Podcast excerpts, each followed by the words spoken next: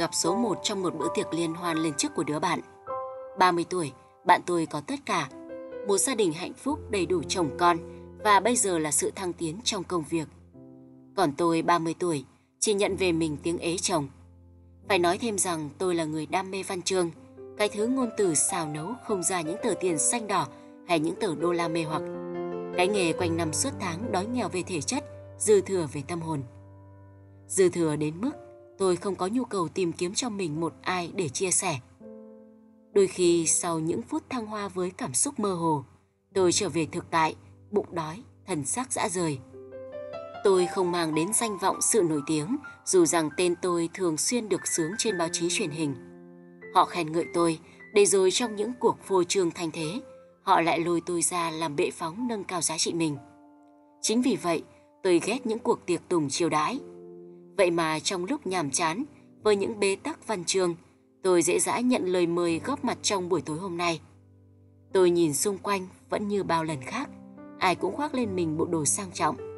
Đàn bà sặc sỡ như những chú bướm với loại hương thơm đắt tiền. Đàn ông tỏ ra lịch thiệp với chiếc ví căng phồng sau mông. Họ nói chuyện với nhau bằng thứ ngôn từ hoa mỹ hơn trang văn của tôi. Toàn những sự kiện nóng hổi, nhân vật nổi tiếng. Đứa bạn tôi xuất hiện đúng vai trò của một chủ nhà, nền nã và thân thiện. Có ai biết rằng ngày xưa chủ nhà là một cô bé đen nhèm, rách nhiều sờ mướp. Mỗi lần đi học lại bị cô giáo bắt ra bờ sông, ngồi kỳ cọ tay chân hàng tiếng đồng hồ. Ấy vậy thử nhìn cô lúc này xem, một chút dấu tích của xưa kia cũng không thể tìm ra. Cô như một thứ đồ cổ được khai quật lên rồi đem đánh bóng bằng mỹ phẩm cao cấp, bằng quần áo sang trọng và từng nét mặt xinh đẹp được ra lò từ thẩm mỹ viện nào đó. Tất cả điều đó là nhờ cô may mắn lấy được một ông chồng giàu sụ. Còn nhớ hôm đám cưới cô, tôi gặp rất nhiều những cậu bé, xa xưa thỏ lò mũi xanh tanh khẩn, những cô gái tóc sờ xác, đỏ quạch như dâu ngô. Trước sự ngưỡng mộ của đám bạn, cô thản nhiên nói rằng Cái ánh sáng mà chúng mày đang thấy ở tao được thắp lên từ trong tận cái váy chín tầng này đấy. Đám bạn ngơ ngác, tôi hiểu cô muốn nói gì. Chẳng bao lâu sau, tự nhiên ông chồng già của cô đổ bệnh rồi chết. Toàn bộ tài sản thuộc về cô. Rồi nhanh chóng cô kiếm được ở đâu một anh chàng bảnh bao, trí thức và sống với nhau cho đến ngày hôm nay. Gần cuối buổi tiệc, ánh trăng len nhẹ những tán cây mờ ảo. Tôi lần ra vườn, chọn một chiếc bàn nhỏ ngồi xuống. Không còn sự ồn ào, không phải cười xã giao đến chảy quay hàm. Không khí trong lành yên bình. Chiếc xích đu nhỏ làm tôi chú ý. Tôi ngồi lên. Chiếc xích đu đung đưa êm ái. Tôi thấy mình nằm trên một dải lụa mỏng nhẹ, mềm và thơm. Toàn thân tôi được ướp dưới ánh trăng huyền diệu. Khung cảnh nơi đây khiến tôi bỗng nhớ đến một đoạn thơ của Hàn Mặc Tử. Mơ khách đường xa, khách đường xa, áo em trắng quá, nhìn không ra. Ở đây sương khói mờ nhân ảnh. Ai biết tình ai, có đậm đà. Tiếng vỗ tay lách phách, tôi giật mình. Trước mắt tôi một người đàn ông xa lạ. Ông ta lừng lững như chiến binh từ thời Tam Quốc hiện về. Nhưng chiến binh lúc này đang mặc một bộ com lê có chiếc nút thắt hình con vật to sụ. Đại gia Thạch Sùng. Cô nói gì? À không, xin lỗi, tôi tưởng chỉ có mình tôi. Sao cô không vào trong kia? Tôi thích ngoài này hơn, và lại tôi không giống người đi dự tiệc lắm. Tôi thấy cô rất tuyệt, nhất là những câu thơ cô vừa đọc. Ồ, vâng, cảm ơn, tôi xin phép. Khoan đã, cô có thể cầm tấm các này được không? Coi như thủ tục tôi làm quen với cô. Tôi quen ông ta như vậy, ngắn gọn và đầy đủ thông tin về một con người qua tấm các bé bằng lòng bàn tay. Ngày hôm sau, khi tôi đang thả mình theo những dòng viết, những khung cảnh ngoài hiện thực, điện thoại bất chợt reo. Tôi bị rơi ra khỏi thế giới văn chương. nhấc máy, bên kia tôi nghe rõ tiếng đại gia Thạch Sùng hồ hởi hỏi han. Trả lời bâng qua, lòng tôi thắc mắc tại sao người đàn ông đó lại biết số điện thoại của mình. Trả lời nhanh chóng, ông ta có tiền, tôi có chút tiếng tăng. Từ đó tôi đều đặn nhận được những mẩu tin nhắn không đầu không cuối, kèm theo những lời mời của đại gia Thạch Sùng. Cũng đôi ba lần, ông ta có gửi quà, thậm chí cả hoa cho tôi. Ban đầu tôi khéo léo từ chối, than phiền với Nam cậu bạn thân từ ngày còn để tròm, Nam cho tôi lời khuyên gọn lọn. Ngân xem, con tim mình nói gì? Ông ta giàu, biết đâu lại tốt cho sự nghiệp của Ngân. Biểu đồ tình cảm của Ngân, chưa có số nào mà, thử xem. Tôi nghe cậu bạn hẹn hò với đại gia Thạch Sùng. Tôi đánh dấu trong cái biểu đồ tình cảm của mình cho ông ta bằng biệt danh số một từ ngày đó. Gần gũi rồi tôi mới biết số một giàu lên nhờ đào được đá đỏ. Số một kể, sinh ra và lớn lên ở một miền quê nghèo. Nghèo tức là hèn, nên người dân mấy đời không ngóc đầu lên được. Chưa đầy 20 tuổi, số một lấy vợ. Hai vợ chồng tần tào làm lụng ngày đêm, chẳng no được bụng. Không no bụng nên đêm cứ dài ra, còn càng đông hơn. Rồi bỗng nhiên có một người về làng dù số một cùng mấy anh thợ cày nữa, đi đào vàng tận Nghệ An. Được ít lâu sau, vợ số một cũng khăn gói lên với chồng. Công việc tuy vất vả, nhưng tồn tại hy vọng vào cuộc đổi đời. Và rồi may mắn cũng đến. Hai vợ chồng số một đào được viên đá đỏ. Khi cầm viên đá trong tay, cũng là lúc hầm rung chuyển mạnh, đất đá lở loét bung ra từng mảnh. Cả hai cắm đầu chạy, số một thoát chết. Viên đá đổi bằng mạng sống của người vợ. Chưa xong, bọn chủ hầm biết được, ra sức truy lùng. Chúng về tận quê cắt mất bên tai của con trai số một. Thời gian sau, số một trở về với những tên côn đồ sừng sỏ nhất, thanh toán ân oán với bọn chủ hầm. Số một thắng, rửa được lòng hận. Số một đưa cả nhà lên thành phố, mở công ty, làm ăn phất lên như diều gặp gió. Nhưng tiền bạc không thể mua được cái mác trí thức để gột sạch bản chất tá điền của số một trong mắt mọi người. Cho đến khi số một gặp được tôi, chính tâm hồn văn chương thơ thần, chính cụm từ phù thủy có những con chữ mà mọi người gán ghép khiến số một nghĩ chỉ tôi mới là người gột rửa hết mùi bùn đất trong số một. Tôi cũng không biết mình có thật lòng yêu số một hay chỉ là sự ngộ nhận. Nhưng số một luôn biến những cảnh mơ huyền lãng mạn tôi viết ra thành sự thật. Nào là bữa ăn chỉ có tôi và số một dưới ánh nến lung linh, xung quanh là hoa hồng. Nào là Đà Lạt sương khói, có chàng và nàng dạo bước bên nhau. Ánh điện đường mờ ảo, lất phất mưa bay. Số một biết tôi nghĩ gì và muốn gì. Chuyện tình cảm của tôi và số một đang tiến triển tốt đẹp. Thì bỗng một hôm, nhà tôi xuất hiện vị khách lạ. Vị khách tự xưng là con trai của số một. Chứng minh một bên tai bị khuyết, Tôi mời vị khách ngồi, anh ta đứng nhìn tôi, nhìn căn phòng không to hơn cái tổ chim là mấy rồi gật gù. Ấm cúng đấy, nhưng hơi chặt. Thế này bố tôi nằm ở đâu cho vừa? Tôi bực mình với câu nói của anh ta, tôi gắt. Đã vào đây thì nhốt lồng hết, anh cần gì ở tôi? Anh ta thẳng thắn. Tôi cần cô chấm dứt chuyện qua lại với bố tôi. Cô còn quá trẻ để kiếm cho mình một thằng vai u thịt bắp chứ không phải là người nuôi mình như con. Tôi kết thúc. Thứ nhất, tôi chưa bao giờ trông chờ ở bố anh điều gì. Thứ hai, tình yêu không bao giờ có tuổi. Thứ ba, xin mời anh ra khỏi nhà tôi. Khi nghe tôi kể lại mọi chuyện, Nam nhìn tôi rồi cười. Hãy coi đó như một cuộc thử nghiệm, một sự thay đổi về cảm xúc để viết. Ngân vẫn còn rất nhiều khoảng trống trong biểu đồ tình cảm kia mà. Nhưng tôi không còn thời gian Cậu định cho tôi ế chồng à? Nam đặt vào trong tay tôi ly nước, giọng bỡn cợt. Ngân còn trẻ, ít nhất trong mắt tôi. Yên tâm đi, ông bà bảo 30 chưa phải là Tết. Tôi thuê nhà đến nơi khác, đổi số điện thoại. Trên biểu đồ tình cảm, tôi lấy bút đỏ gạch một đường chéo vào ô chữ số 1. Người số 2 Người số 2 là một anh chàng trẻ hơn tôi 3 tuổi, yêu văn chương và thích những câu chuyện ngang trái trong yêu đương như phim Hàn Quốc. Tôi gặp số 2 trong ngày anh ta bảo vệ luận văn ra trường. Tôi là khách mời danh dự. Vẫn như mọi lần, sau một vài lời phát biểu theo kiểu khích lệ, tôi trở về chỗ ngồi. Số 2 mon men đến gần. Có đúng là chị Kim Ngân, nhà văn của những chuyện tình ướt đẫm nước mắt không? Ôi hân hạnh quá, tôi ngưỡng mộ Kim Ngân đã lâu. Lần đầu tiên có người nói với tôi hai từ ngưỡng mộ. Tôi đã rất nhiều lần nghe mọi người nâng bổng mình bằng đủ loại mỹ vị của ngôn từ. Nhưng ngưỡng mộ thì tuyệt nhiên không. Tôi nhìn số 2 xúc động. Gương mặt số 2 không có gì nổi bật, đôi mắt mệt mỏi, mũi tẹt, miệng bé, gò má hốc hác, kết quả của những đêm thức trắng. Duy nhất giọng nói của số 2 lại luôn ám ảnh tôi. Giọng nói mỗi lần phát ra cứ khủng khục như bị vướng mắc vật gì ở thanh quản. Lần đầu số 2 đến nhà tôi, nhìn những tủ sách cao ngất ngường, những ngón tay tôi lướt trên bàn phím và chuyện tình bi đát hiện ra. Số 2 ngỡ ngàng như vừa tìm ra được vật báu. Nơi chúng tôi đến thường là công viên hay ngồi ở một quán cóc nào đó. Nghe ngóng mọi người nói chuyện để rồi sáng mai ra, số 2 lại đưa cho tôi những bài thơ còn nghe mực và lỗi tẩy xóa. Phải nói rằng thơ số 2 là cả một sự dày công nghiên cứu. Đọc những vần điệu ấy, tôi có cảm giác mình đang trải qua sự dày vò, đau đớn và cả những khúc rơi không đúng chỗ. Đó là sự thai ngén, chứ chưa thể thành dạng hình hài nào.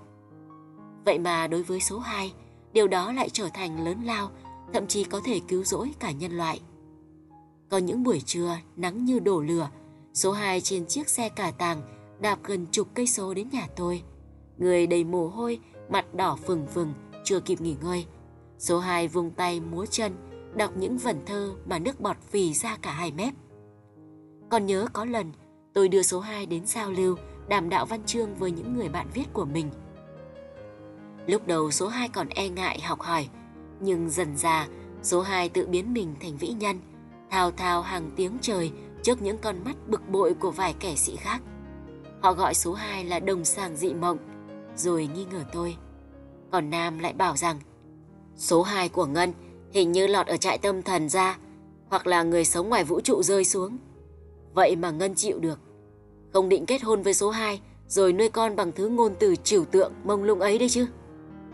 Tôi bực Nam, gì thì tôi cũng là người viết lách, nhưng tôi cũng không thể chối bỏ được rằng Nam nói đúng.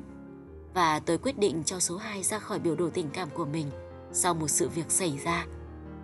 Hôm đó tôi đang đọc sách thì số 2 điện bảo đi công viên rồi cúp máy.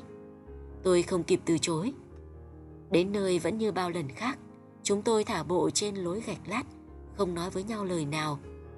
Trời thì nắng, thêm vào đó những cảnh tượng ôm ấp xoắn suýt nhau của mấy cô cậu choai choai mà số 2 dán chặt mắt vào, khiến tôi mệt mỏi khó chịu. Tôi tự nhủ, tại sao bây giờ người ta thích học làm khỉ, bắt cháy giận cho nhau ngay thành thiên bạch nhật. Thay vì được làm người vậy nhỉ? Tôi đề nghị số 2 ngồi xuống. Vừa lúc đó, một thằng bé chạy đến mời số 2 đánh giày. Số 2 nhìn nó lắc đầu. Thằng bé nải thêm. Số 2 tiện chân hất mạnh. Thằng bé thất thểu bỏ đi. Tôi sẵn giọng. Hãy học cách làm người trước khi làm vĩ nhân. Đừng tìm tôi, nhớ nhé. Số 2 không nhớ, vẫn tìm tôi vài lần nữa. Lần nào tôi cũng trốn biệt. Một thời gian sau, tôi gặp số 2. Vẫn hình ảnh cũ nhưng mới mẻ hơn là sự xuất hiện của một cô bé mặt mày ngơ ngác, đang mải mê nuốt lấy từng tiếng khủng khục mà số 2 thốt ra. Tôi cười một mình. Người số 3. Lần này có vẻ tôi tìm được người tương xứng với mình. Một doanh nhân trẻ tuổi, thành đạt và bảnh bao. Ngay từ cái nhìn đầu tiên, tôi đã bị số 3 thu hút. Ở số 3 có cái gì đó phong trần, hơi lãng tử, nhất là nốt ruồi son ở khóe miệng. Mỗi lần số ba cười duyên đến lạ. Cả đôi mắt đen thăm thẳm nữa. Có thể nói rằng số ba là một người hoàn hảo cả về hình thức lẫn tâm hồn. Số ba có một tuổi thơ khó nhọc, làm lũ bùn đất. Bố mất sớm, không bao lâu sau mẹ lấy chồng khác. Ông ta có quyền hành hạ số ba không thương tiếc. Những đòn roi, những vết thâm trên người và những lần bị bỏ đói làm số 3 căm giận người đàn ông đó. Nhưng tủi nhục hơn, năm số 3 tròn 18 tuổi, thân hình vạm vỡ thành một chàng trai khỏe mạnh. Ông bố dượng luôn tìm cách gần gũi với số 3 một cách bất thường. Không còn những đòn roi, nhưng đêm về khi số 3 say giấc, trong cơn mộng mị, số 3 thấy dưới bụng mình một bàn tay thô ráp lần mò, trên má thứ chất bọt sặc mùi thuốc lá dính ráp. Người số 3 cương cứng, lạnh toát mồ hôi. Số ba bật dậy và bỏ chạy khỏi ngôi nhà. Đi mãi như vậy đến lúc gục xuống, tỉnh dậy, số ba thấy mình đang nằm trong một ngôi nhà khang trang bề thế. Có cô bé xinh như búp bê, mắt to như hạt nhãn. Từ đó số ba trở thành người đưa đón cô bé đi học. Rồi hai người yêu nhau. Bố mẹ cô bé không đồng ý, ép gả cô cho một anh chàng lắm tiền nhiều của. Ngày cô bé lên xe hoa, số ba ra đi với lời thề khi nào thật nhiều tiền mới quay lại. Và số 3 gặp tôi. Tôi giống cô bé có đôi mắt hạt nhãn. Chúng tôi ít có thời gian bên nhau, thường thì số 3 đến nhà tôi, nấu vài món qua loa ăn nhanh, vậy mà hạnh phúc. Và chúng tôi bàn đến chuyện cưới xin. Người đầu tiên tôi biết là Nam. Nghe xong, Nam lặng lẽ trầm thuốc, gương mặt không biểu lộ cảm xúc. Ngân suy nghĩ kỹ chưa? Số 3 không phải là người đàn ông cho gia đình. Ngân sẽ thiệt thòi nhiều đấy. Nhưng nếu hy sinh cũng là một hạnh phúc, thì Nam mừng cho Ngân. Ơ cái cậu này, hôm nay lại lý luận như ông cụ vậy. Tôi lấy chồng, Nam vứt được gánh nặng rồi còn gì. Mà cũng lo kiếm cô nào đi, lẩm cầm rồi đó. Nam lưỡng lự. Ừ, Ngân lấy chồng, Nam sẽ lấy vợ. Ngày mai, Ngân mang biểu đồ tình cảm sang cho Nam mượn nhé. Biết đâu Nam may mắn với những con số. Tuy thắc mắc thái độ bất thường của Nam, nhưng hạnh phúc đang đến gần, khiến tôi không chút bận tâm thêm nữa. Khi tôi đang say trong những dự định tương lai, số 3 dường như bận hơn với những lần công tác xa triển miên. Cũng không sao, miễn là số 3 luôn nhớ đến tôi là được. Tôi cần một người đàn ông yêu thương mình và tôi đã có. Nhưng rồi tất cả không như tôi mong đợi. Tôi bước ra khỏi giấc mơ bằng sự tuyệt vọng tột cùng. Ngày tôi lang thang chạy dọc những con phố để chọn cho mình bộ váy lộng lẫy nhất. Tôi bắt gặp số 3, tay trong tay cùng với cô bé mắt hạt nhãn ngày nào đi vào trong khách sạn. Chiếc váy tôi cầm trong tay nát vụn. Trời vờn lên, vờn xuống trước hình ảnh tình tứ của số 3. Tôi cầm điện thoại gọi cho số 3, tắt máy. Tôi nhắn tin cho Nam. Đến quán cũ. Nam đến, mắt tôi nhòe đi. Mọi cảnh vật xung quanh quen thuộc. Tôi đang nằm trên chiếc giường của mình, gối ẩm ẩm nước. Nam ngồi đó, nhìn ra ngoài cửa sổ. Nắng hắt nhẹ vào nhà. Gương mặt Nam trầm ngâm. Lần đầu tiên sau bao nhiêu năm làm bạn thân, tôi nhận ra mình thật vô tư và trẻ con đối với Nam. Ngân khỏe chưa? Ăn gì không? Nam mua. Nam ở đây suốt đêm qua để trông Ngân à? Ngân đã uống rất nhiều. Nam lo... Giờ đến tôi không thể nói với Nam lời nào. Lòng tôi nhức nhối. Gió ngoài kia vẫn thổi những lời gì rào hay những lời bỡn cợt với hạnh phúc vừa bay mất khỏi tay tôi. Nam trả Ngân biểu đồ tình cảm được không? Ngân định làm gì? Xé. Ngân ạ, à, có vấp ngã mới có thành công, có đau khổ mới có hạnh phúc. Sau những lần như vậy, mình càng phải mạnh mẽ hơn. Nam trả lại cho Ngân trái tim chính mình. sẽ hay không, Ngân hãy suy nghĩ cho kỹ. Những lời Nam nói đã ám ảnh tôi suốt cả thời gian dài. Tôi không xé đi, đánh dấu vào ô số 3 hình trái tim hai mảnh. Người không đợi trước. Tôi không gặp người đó, cũng chưa một lần biết mặt hay tên tuổi. Sau hôm số 3 bước ra khỏi cuộc đời tôi, gác lại mọi kỷ vật còn sót lại vào xó tủ, tôi lao vào những trang viết không còn sặc mùi bi lụy. Làm mới mình bằng sự táo tợn hơn, tôi bứt phá với thực tại ở cuộc sống, sắc sảo và bình thản trước mọi lời ngợi ca. Cho đến ngày tôi nhận được tin nhắn làm quen từ số máy lạ. Sau mỗi tin nhắn, bao giờ cũng kết thúc bằng dòng chữ người không đợi trước. Sự quan tâm đúng lúc, những câu nói chia sẻ khiến tôi càng thêm trí tò mò. Tôi mong ngóng những tin nhắn hơn. Đêm về tôi tưởng tượng ra hình ảnh của người đó sẽ thế nào. Có lúc người không đợi trước là số 1, có khi là số 2 hoặc số 3. Nhưng đó chỉ là giấc mơ sặc mùi quá khứ của tôi mà thôi. Lòng tôi thấp thỏm. Rút kinh nghiệm lần này tôi hỏi Nam. Nam trả lời. Chịu. Sao lại chịu? Nam tin thường mọi chuyện lắm kia mà. Ngân được người không đợi trước quan tâm, còn không biết nữa là. Và lại, cũng có những lúc người ta mất minh mẫn chứ, nhất là khi yêu. Nam yêu? Yêu ai? Nam véo mũi tôi, cười ẩn ý. Làm gì mà ngạc nhiên thế? Sau này Ngân sẽ biết. Nhưng... Thú thực, khi nghe nói Nam đang yêu, tim tôi nhói lên, một chút gì hẫng hụt chợt xuất hiện. Tôi đã quá quen được Nam bao bọc chiều chuộng, vui buồn đau khổ tôi đều tìm đến Nam. Vậy mà lại chưa một lần nghe Nam kể về những sâu kín riêng tư của mình.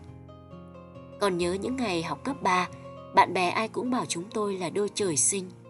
Tôi cười ré lên, còn Nam im lặng. Giờ đây nghĩ lại, tôi thấy dường như mình đã đánh mất quá nhiều kỷ niệm với Nam.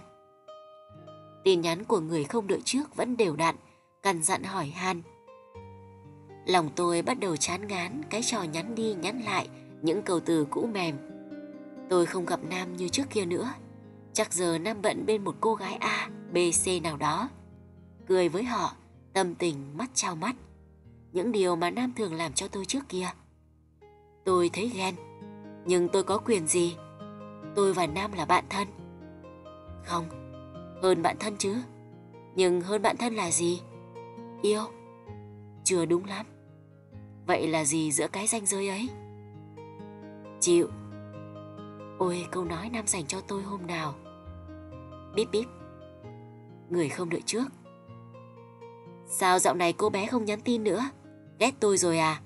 Hay cô bé lại tìm được ai đó trong biểu đồ tình cảm của mình? Anh làm sao biết nhiều về tôi như vậy? Tôi không ghét anh, nhưng tôi ghét kiểu mờ ám của anh. Hãy cho tôi gặp mặt. Người không đợi trước. Cô bé giận tôi, hay thấy khó chịu khi cậu bạn thân có người con gái khác. Tôi sẽ gặp cô bé, nhưng chưa phải bây giờ. Anh muốn nghĩ thế nào cũng được. Nếu tối nay đúng 8 giờ, anh không đến quán Z trên đường Y, tôi sẽ delete anh khỏi bộ chứa. Đến nơi nhắn tin lại, chúng ta sẽ gặp nhau. Quán Z đông người hơn thường ngày, có lẽ hôm nay là thứ bảy. Điện nháy đổi màu liên tục, nhạc du dương. Tôi nhìn xung quanh, toàn những đôi tình nhân bên nhau. Thì thoảng có vài ba người nhấp nhổm mong ngóng ai đó. Tôi nhầm nhì cốc cà phê, vị đắng tan nhanh, ngọt dần. Gần đến giờ hẹn, tôi chỉnh sửa lại tư trang. 20 phút nữa trôi qua. Nè, sao lại ngồi một mình ở đây? Nam hả? Không đi chơi cùng nàng sao? Đang chờ nàng, không ngờ gặp Ngân. Sẵn dịp, Nam giới thiệu cô ấy với Ngân nhé. Lại là Nam, người mà tôi không muốn gặp nhất lúc này. Thôi, để khi khác. Tối nay Ngân có hẹn rồi. Lại tìm được con số nào trong biểu đồ tình cảm rồi sao? Kiểu nói y chang người không đợi trước, cái giọng diễu cợt. Không ai cả, đi xem mặt thôi. Có phải người không đợi trước? Vậy Nam ngồi đây, đợi anh ta cùng với Ngân nhé. Đêm khuya, người không đợi trước vắng mặt. Bạn gái Nam không đến. Tôi suốt ruột nhìn đồng hồ liên tục. Nam trầm ngâm với điếu thuốc. Muộn rồi, Ngân về đây. Tôi đứng dậy lòng bực bội. Điện vụt tắt, điện thoại tôi kêu bíp bíp. Người không đợi trước. Ngân quay lại sau nhìn đi. Tôi giật mình quay lại.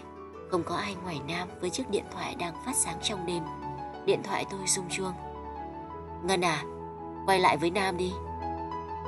Tôi dùng mình, hình như có gì đó đang làm tôi luống cuống. Tiếng nhạc trầm bổng phát ra, nhưng ánh nến lấp láy như ngàn ngôi sao thắp sáng.